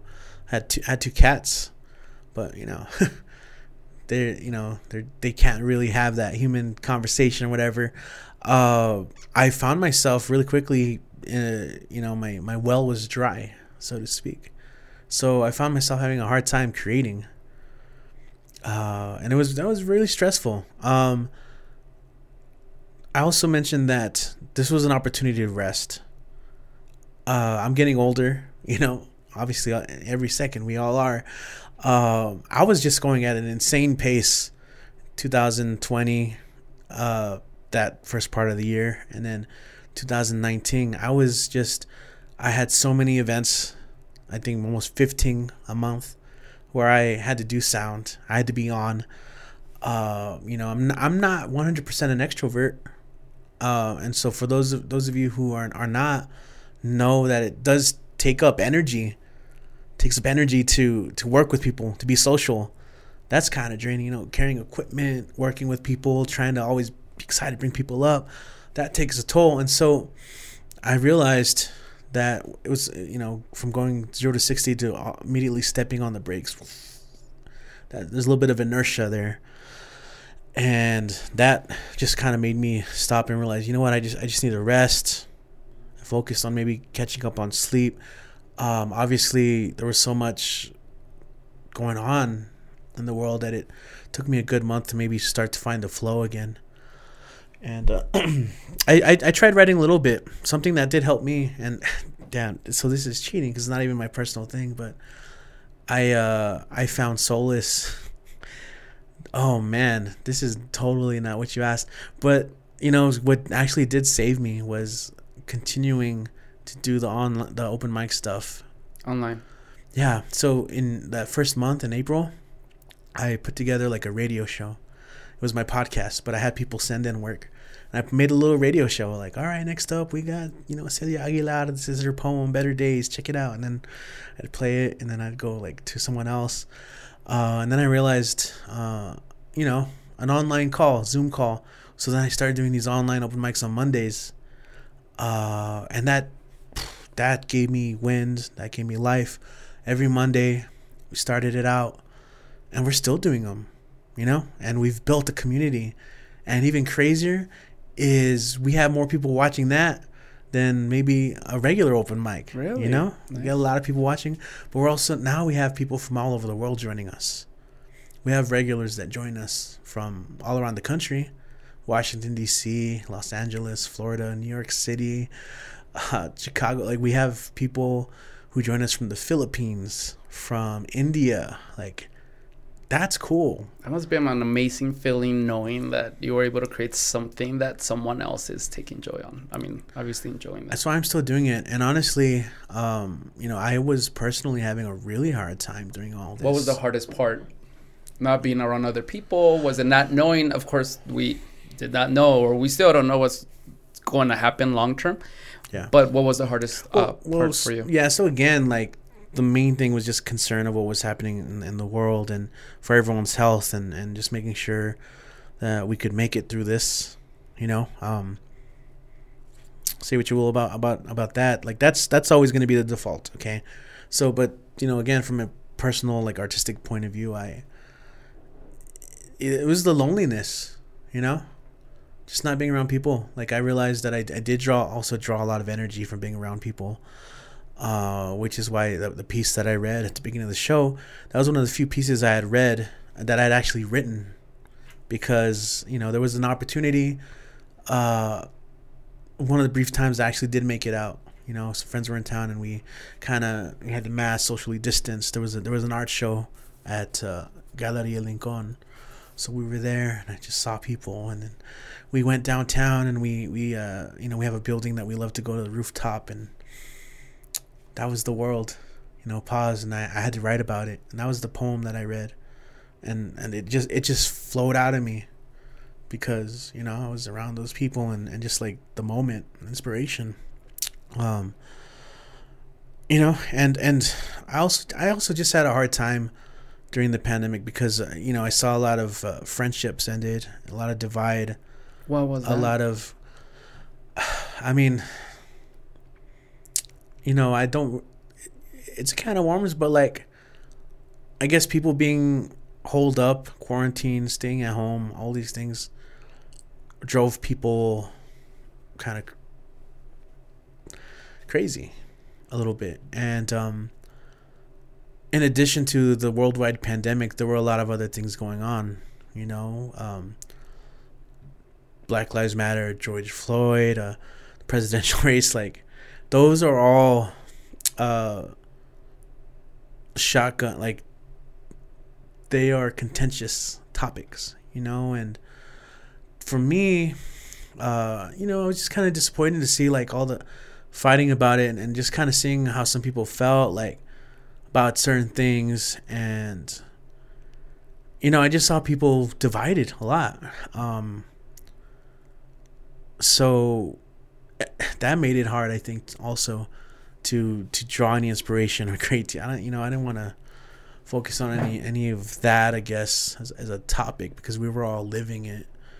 Um but uh, you know like i said one of my my saving graces was just starting this online community performers and and uh, meeting making new friends. Um, and that inspired me. I started writing a little bit more out, out of that to share um, i was always emceeing and hosting but you know out of there uh, we ended up building connections. And so i was able to like be featured all over places too you know new york new york city peeps now know my work you know and i was featured as part of the Nuyorican Poets Cafe. That's a that's a legendary space uh, uh, you know and in new york city you know some of the most popular poets perform, performers have gone there. It's like a mecca. It's a place where people want to go and perform. Um, i had never been but i was able to go online. And you know when i performed i got invited to be part of a showcase. And i've been showcased uh, in other projects. You know, like in Arizona, I was I got to be featured, and, and so, you know, it's cool. Um, now that that we're out, I'm, I'm looking to maybe just start working on my music a little bit more. That's kind of one of my goals. personally. What is, is, it? What is it uh, specifically in music? Is it you play instruments? Do you sing? I I, I saw recently you uh, I saw you on a uh, Instagram clip singing. Is that? Uh, yeah, I mean, yeah, maybe. uh, so my my music is kind of more of like um, spoken word, a spoken word band kind okay. of thing. So it's it's kind of another vehicle for me to share my words. So a lot of it's spoken word, and and since uh, some of my stuff is rhythmic, it sounds kind of like rap. You know, it's, it's it's rapping essentially, right? Um, I'm not the best singer, but you know, I you if it calls if it calls for it, I'll I'll try singing. You know, I'll do it. But like I, you know, I have so many friends that are talented musicians, and so we just we come up with uh, a style that is a few it's a fusion, different genres, and and to me, which is very like border music. You know, we take influences from all over the place. So it's like jazz, it's rock, it's hip hop, it's, it's it's reggae. Like we just you hear little influences, but it's also the spoken word, and uh, you know that's that's kind of one of my personal projects. That there's pieces here and there, but now I need to find more time and dedicate more time to actually getting that done. Because if I don't, no one else is gonna push me to do it. I have to do it. right. Talk to us a little bit about your creative process. Let's say you want to write a poem, you want to write a song, you want to do something. What, where do you find inspiration? Do you seek that inspiration first, or do you kind of like force it? Tell talk to yeah, us about your yeah, creative process. Yeah. Inspiration. I've seen you through the clouds, amongst the people, and in the crowds. So inspiration is interesting. It's like lightning. It strikes. You can't plan it a lot of time. You know. Um, and so I think everyone has their own creative process. For me personally, what I have to do is I have to be ready at any moment to see when, when inspiration strikes. And I love the world. I like to like things. So, you know, there's a lot of things that inspire me. If I'm not ready to record that thought, it might be lost forever. So I always try and travel with a notebook and a pen to write something down. Yeah, phone phones are cool. You know, like sometimes I'll write stuff down, but you know, sometimes it's a disservice as well. So, you know, I, I kind of like the tactile thing. Like sometimes it's not even that. Like if I'm at a barn, like and there's a napkin, I'm like, I'm start write something down there, keep it. You know, I keep these little pieces of paper or a receipt. You know, as long as I can write something down, a, a thought, because you know, you don't just a piece doesn't just poof, appear. Uh, poetry writing, like any other craft, like painting, there's a process and it takes time. And uh, it's just a matter of trying to capture that moment, that thought, that inspiration, and and holding it as a seed, so you can cultivate it later on. Like, how do I want this to grow? And so I have notebooks full of little lines, little little observations, whether it be a line of dialogue or, you know, maybe something uh, that's very visual, like imagery imagery is such an important part of writing because it allows us to connect, whether it be like a smell or a sound, and then and then writing about that later on, reflecting. Um, so yeah, for my personal process, you know, I have to write it down as soon as I can, or I'll forget it. Which is also why I think uh, living in moments helps out my writing so much. And so when I say that, you know, I'll be I'll be at the tap on a Thursday night, enjoying some nachos while the jazz band is playing and I'm like, oh, I'm feeling this. I gotta, I gotta start writing it down. And that's, you know, I have a poem that I, I have on my Instagram. That's that's there. That's based off of that. Um, you know, that one I read was just being with my friends and, and kind of feeling the cool air, um, being keeping it socially distanced, but you know, maybe having some brews and. Did you write it all at once? I was gonna no, ask. No, no, yeah. So like, I didn't compose it on the spot, uh-huh. but I definitely remembered it. And so sometimes it's, it's just like thinking of a line uh, with that one, you know, um, mira, manifest this tequila. You know, like that was later on when I was at the studio. We were drinking a little bit of tequila, you know, but I didn't have any cups, so I had a coffee cup. Manifest this tequila into discarded coffee cups. And I think of like a, a quote from Bruce Lee the usefulness of a cup is its emptiness, you know? And so it's like just trying to bridge stuff from there. A lot of stuff I'm interested, philosophy, um, other works, illusions, right? Uh, you know, it's it's just like again building, just like a, a, painting, a visual painting. You start with your you know your base, and then each time you add a stroke, it gives more detail, more depth. And writing is the same way. Do you believe everybody is creative? Um, sometimes when I ask around, people say, "No, I'm not. I'm not that creative person. I'm not that type of person." And in my in, my thoughts are like, yes, you are. You just maybe uh, develop it a different way, or you're able to showcase it in a, a, different way. It doesn't mean creative like just painting or coming up with something. It means maybe the way you're doing things, in my opinion. But um, do you also agree with that? That everyone is creative. Yeah, you said it right there, man. Uh, you that's it, man. You said it. Uh, no, everyone like that's the thing. Yeah, people try and use the same litmus test right? Like again, judging based off someone else, like they'll see someone painting a beautiful artwork, beautiful piece of art, and be like, ah, I can't do that.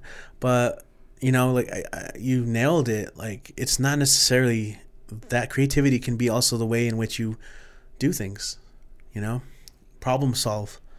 There's a lot of creative problem solving. People get, you know, if they need to fix something in the backyard, you know, something's broken. I've seen hella creative people become engineers on the spot. Yeah, I see what you mean. Like become, you know, pulley whatever, duct tape. You know what? That's create. That's creative. Like how to fix something. Creative problem solving is a awesome thing. You know how to um, talk to people. You know is is I think a, a talent, but it's also creative because you know you're having to think of stuff on the spot. Um, people are good speakers. people are even shit. You know even if you're a good liar yeah. You know, that's creative. It's not necessarily a good thing, but some people are really good at like yeah. fabrication. And um, yeah, like you said, it could be so many things. Like almost if like they're passionate about something, like like you know, like maybe you're a mechanic. You know, there's there's almost even an art form to like when someone really knows how to do something, they're so smooth at it. They got a whole process. It's it's fun to see. Yeah. Do you get ideas um, at well? Then and let me let me go back a little bit. I find that I get ideas at night when I'm asleep. Well, when I'm trying to sleep, but for some reason I can't. All of a sudden, I think of like uh, a, something that I'm gonna advertise on for the for this um, for the hair salon or something, and then I I write it down just like you said. I put it on my phone, and I what I try to do, I also put in the time and the date, and I find that usually at night that period that I'm trying to go to sleep but I can't, that's where I come up with an idea. Not saying it's the best idea ever, but I think for me, it's something that I have noticed.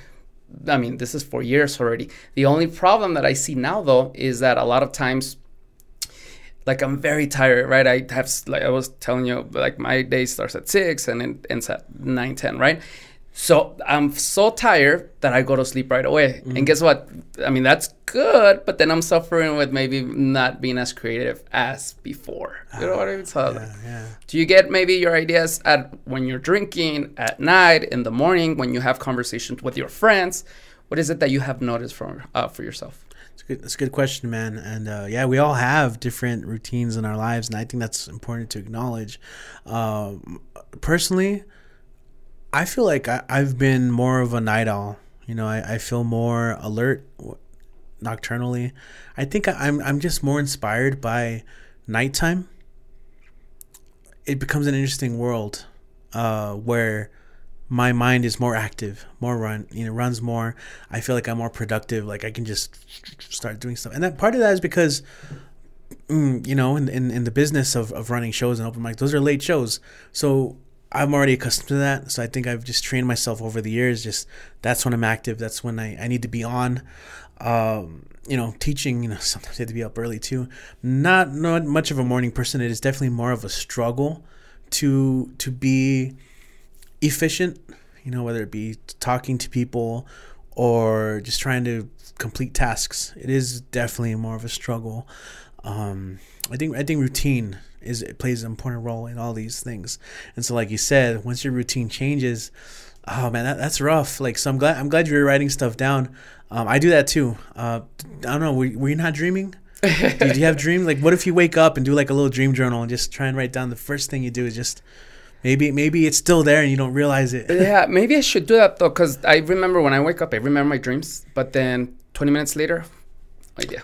they yeah they fade away easily. Yeah. That's why uh you know when they talk about keeping a dream journal or a dream notebook, you just uh yeah that's the first thing you have to do. Otherwise, it's just gonna That's so fade away, disappear, ethereal. But uh, I'm definitely more more active at a night, and a lot of that is through um, just having drinks with friends, conversations.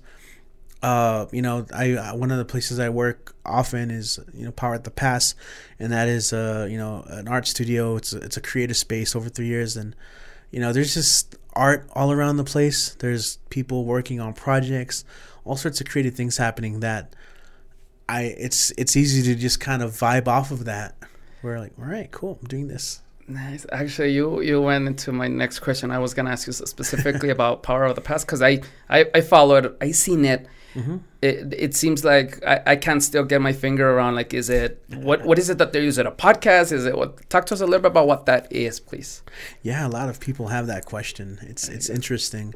Um, hmm, how do I? It's it's always being succinct is the question. So ultimately, what is it's a it's a space, right? But it's also a book. Okay, So, so, I'm more confused. By the way.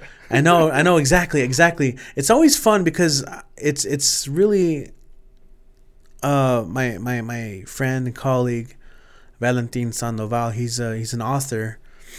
He he wrote a book of poems called South Sun Rises, and it won the Southwest Book Award. And you know what this led to was him meeting Don Shapiro. Don Shapiro is, is a well respected businessman in the history of El Paso. Um, he, you know, the building we're in uh, was a fact. You know, he purchased this building and he started a jean manufacturing company, Action West. And uh, you know, through that, he gave, you know, he helped develop business, some business sector, and so for many years they developed jeans here along with the Farahs. Um, you know, Don has an interesting story. So, you know, in his 90s, he he wanted to write some of his stories down of like growing up in the Bronx, being a tra- traveling salesman, finding El Paso and falling in love with it, and deciding to move here and start a start a business. Uh, and so the book is Power at the Pass. So what he did is he found Valentin and, and hired him to start writing and help start writing his book. And uh, that's the, the space we're at is the old factory. So that's why I'm saying it's a space and a book. It kind of became a, like they started filming video too and documentary. And so what it does, it, what it happened is it became a company too, uh, a production company. Commer- so they're shooting commercials, uh, writing, and through there, um, it you know since it's a big space, there's all these rooms. He started renting it out, having artists in residencies. So Diego Robot actually was one of the like the first artists in residency of Power at the Pass. Oh. Um, and so they gave him a little corner room he could paint out of, and he was there for a good while. You know, and Diego is, is his own force. You know, he just he kept growing, so he ended up getting his own spaces, moving the art space, and then Galleria Lincoln, now Casa Ortiz. You know, he's just growing, moving, expanding. Always, he's, he's that's him. Boom, and so is Valentin. He's like that too. Uh, I I started helping him. I started helping write the book, so I was brought in, and out of there, I kind of started using that space to, you know, start the podcast. Is that where you record? hmm That's where I record. I have a, a studio space there, and I also had a, I had a, so much sound equipment from the open mics that you know I, you know when they started it was gonna be a, when they said it was gonna be a production studio, I started learning started started learning more about sound, you know how to use different types of microphones and how we can use those for for shoots, um, and you know since then we've had all sorts of art shows, fundraisers. You know space is always evolving.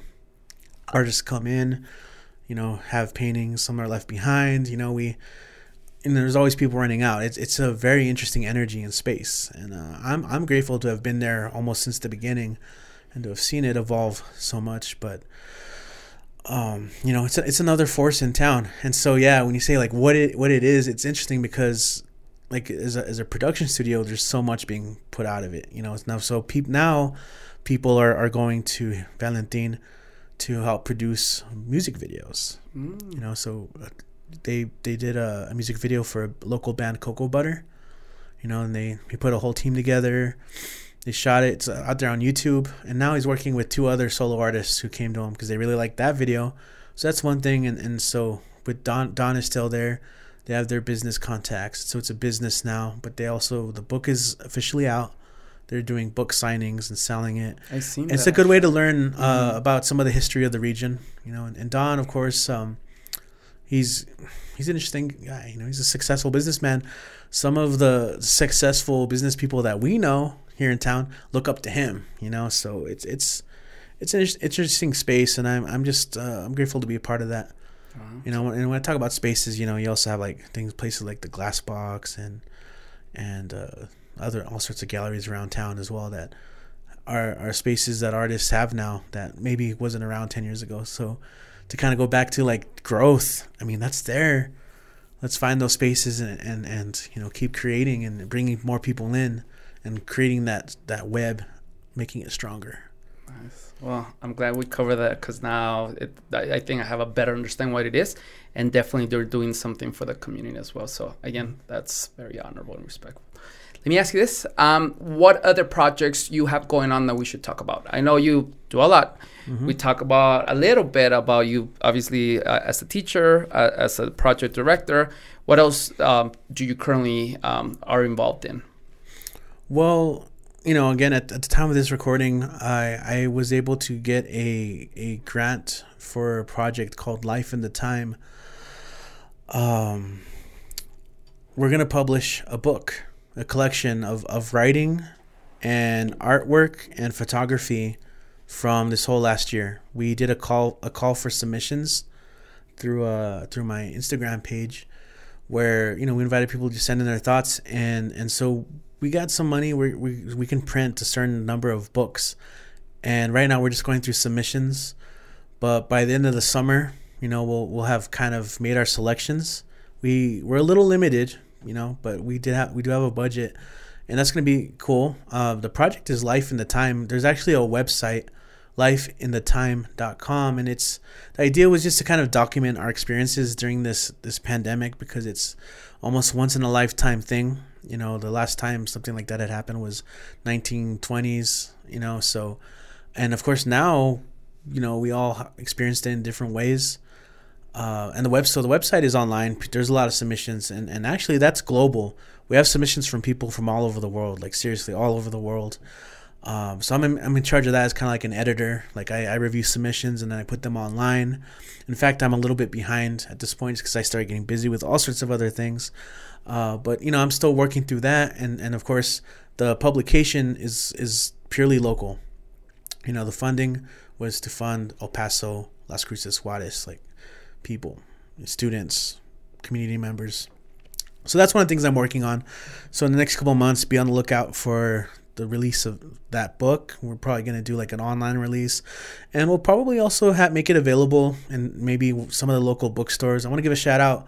You know, I was talking about like literacy in El Paso and like just literary culture. Um, you know, there was a point where like all the bookstores were closed, and that was really sad. That hurt me. But now we have a couple bookstores that are that are that are out. You know, uh, Brave Books is one. You know, they're in Central, and we also have Literarity. That's also a, a bookstore that you can go check out. Um, there were there was Dell's for a little while downtown, but I guess they, they closed, unfortunately. And if there's any more, I, I don't know. I, I hate that I missed missed them, but I'll be on the lookout for that. But we'll probably have them carry there, maybe some some coffee shops, and those. And since it's a grant, it's, those will probably just kind of be available first come first serve. We'll put them up. We'll probably post about it. Uh, that's one thing. Wow. I'm always working on stuff with Power at the Pass. I'm always collaborating with other people. Um, you know, I've got my my band. Maybe we'll start playing more. Uh, who knows? Tomorrow I might get asked to do something and I'll be like, yeah, let's just do it. So we'll see. Nice. That's such a good project, by the way. As Mhm. you were talking, I was like, oh yeah, definitely. That we we have to go back. A lot of times when we're at that moment, we don't realize what's going on. It's until later on that we're like, do you remember this? And then obviously Mhm. that book, and then very specific to El Paso as well. I mean, it's gonna be really good. Yeah. Senor, um, my last questions now. What are some of your goals long term, both professionally and personal for you?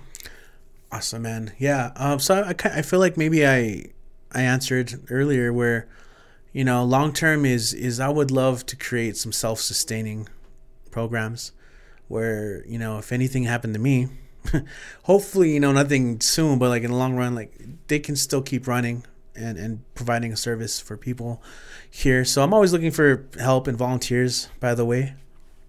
Wink, wink. um, personally, you know, I, I love what I'm doing. Like, I don't have any intention to, to stop for a while just because, uh, again, it's meaningful. While it, while it is work, and it can be stressful and tiring at times. It is, it is also meaningful, and it, ha- it does provide those moments of, of happiness, of of the magic of moments. You know, and getting to experience people be themselves or like unleash their art and see their joy. Like that brings me joy. So I want to continue that as well. Uh, personally, you know, I I you know maybe get a little more comfortable, more freedom.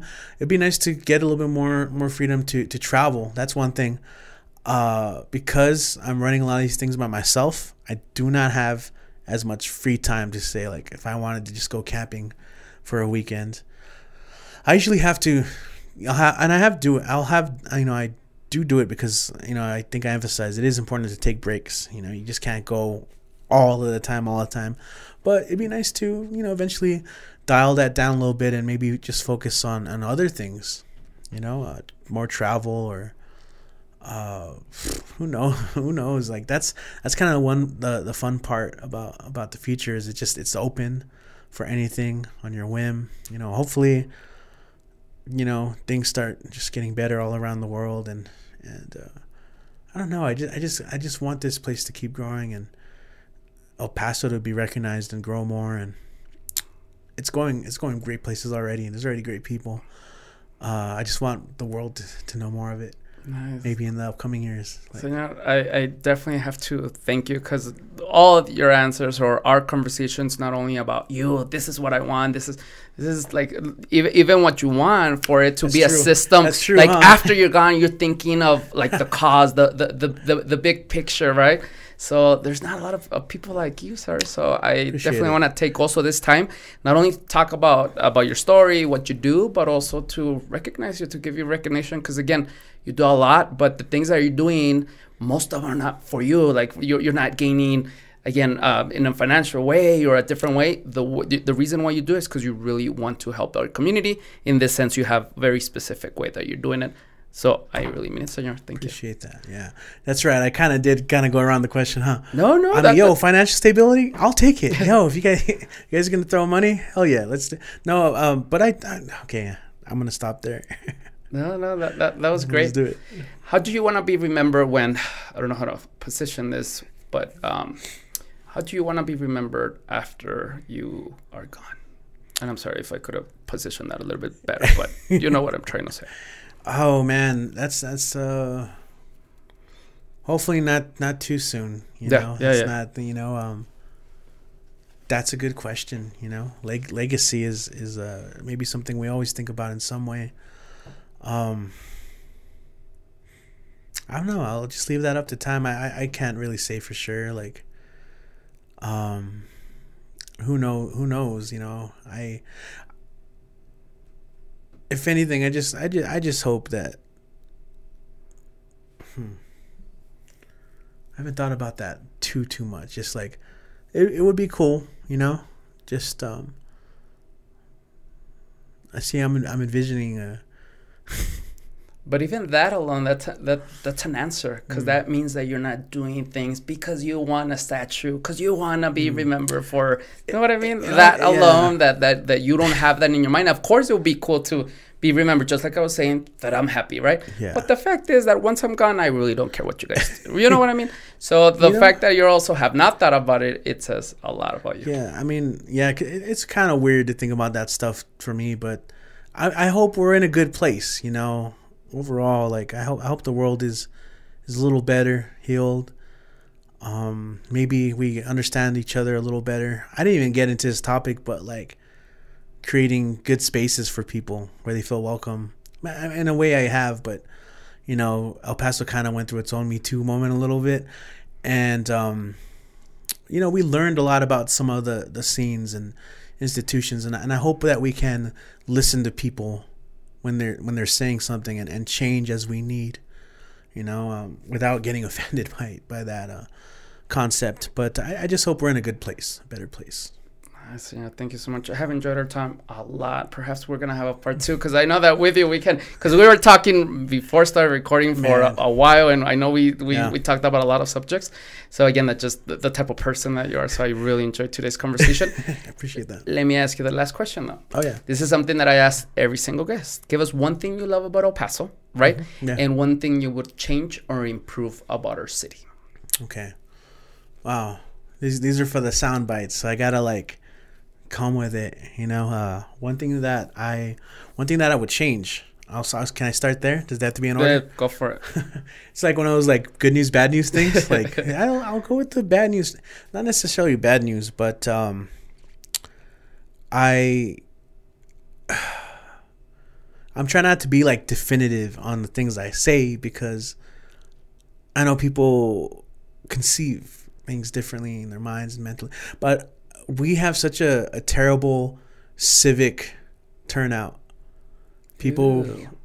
putting in their civic duties. Uh, whenever you look at at voting records, it's it's abysmal. It's really bad. Um, now I know people feel certain ways about voting, you know, and I get it. Um, this I have mentioned this several instances throughout the show. Uh, system, there's some systems that are, are rough, but I do think that as people we can make change, and so I, I, I just wish more people would take that power unto themselves. It doesn't necessarily have to be the through voting, but you know, I feel like so many people are apathetic. And that's a dangerous thing because as long as people are apathetic, the people in power will continue to do the things that they the way they do it. You know, they're not going to feel any pressure to change. And um if anything though, I see younger generations getting more involved. And I, and I hope that's just the start of of a change in that regard. But man, yeah, we have really bad uh, voter turnout and just participation in general. Like, I think if you want to change something, you can change it, but you know, it takes work, it takes effort, it takes numbers. So, and we can do that in El Paso. We can do it. Well Um, said, by the way. Sam. Yeah, yeah, yeah. Uh, so that's one thing I, I would change. Uh, one thing that I love. Hmm God, so much, right? Um, you know what's funny about doing these online shows? We're making people fall in love with El Paso. Yeah. People don't even know this. Like I said, we have people joining us from all over, and and a huge part of this is from like the performers from El Paso that join us, because it is an El Paso thing. But like like I said, when they perform, like they're always like, "Man, I can't wait to come to El Paso. I can't wait." I, I kind of well I kind of feel maybe this is part of the fir- the first answer too. I kind of wish a lot of El Pasans felt the same way. I, I think that a lot of people don't understand the gift that uh, this place already is um, in the culture, right? Um, and when I say culture, that's the way we live our everyday lives, in the art, in our food, and in the way we express ourselves. Um, there's already so much to celebrate now, and uh, I just that's what I love. My favorite thing was was that there were three. Often there would be three or five events going on, and I had to choose. Like, damn, I can't go tonight, but I'll I'll go next time. That's what I love, and that's there. I grew up here, and, and one of the most things, often things I've heard is people are always saying that there's nothing to do here. I'm like, why are you? You're not looking. You're just lying to yourself, or like, this kind of goes back to the very very beginning of the show when we were talking like or you know maybe you're just not open to trying new things. Like there's festivals there's i mean there's breweries there's there's action stuff. We have mountains there's hiking there's biking there's you can be active. It doesn't just have to be drinking. I know a lot of people just want to do that but anyway like let's celebrate. Yeah. let's So- celebrate it all. Senor, that was great, by the way. And by the way, if maybe you're that person that thinks that there's nothing to do, fine, we'll make it happen. Do whatever you you, you want to make it happen. Just That, that's what I always say it. too. Like That's whenever everyone c- like complains, like, well, I mean, no one's stopping you from doing something. So maybe if if that's you, and somehow you've made it this far into the show, like, build something beautiful. We'll, we will be there, help, and we'll help you build it together. nice. Senor, that was awesome. Thank you so much. Appreciate it, man. All right, guys. Well, that's all I have. Thank you so much. If you, especially if you watch the whole thing, I know sometimes, or listen to the entire thing. I just want to, um, again, thank you. I definitely appreciate your time. Uh, just like I was telling you before, that's the one thing I appreciate tremendously because, again, you could be doing something else. Whoever is listening or watching can also be doing something else. But the fact that you chose to do this, to hear this, to listen to this, that means the world to me. So that's all I got. Thank you so much.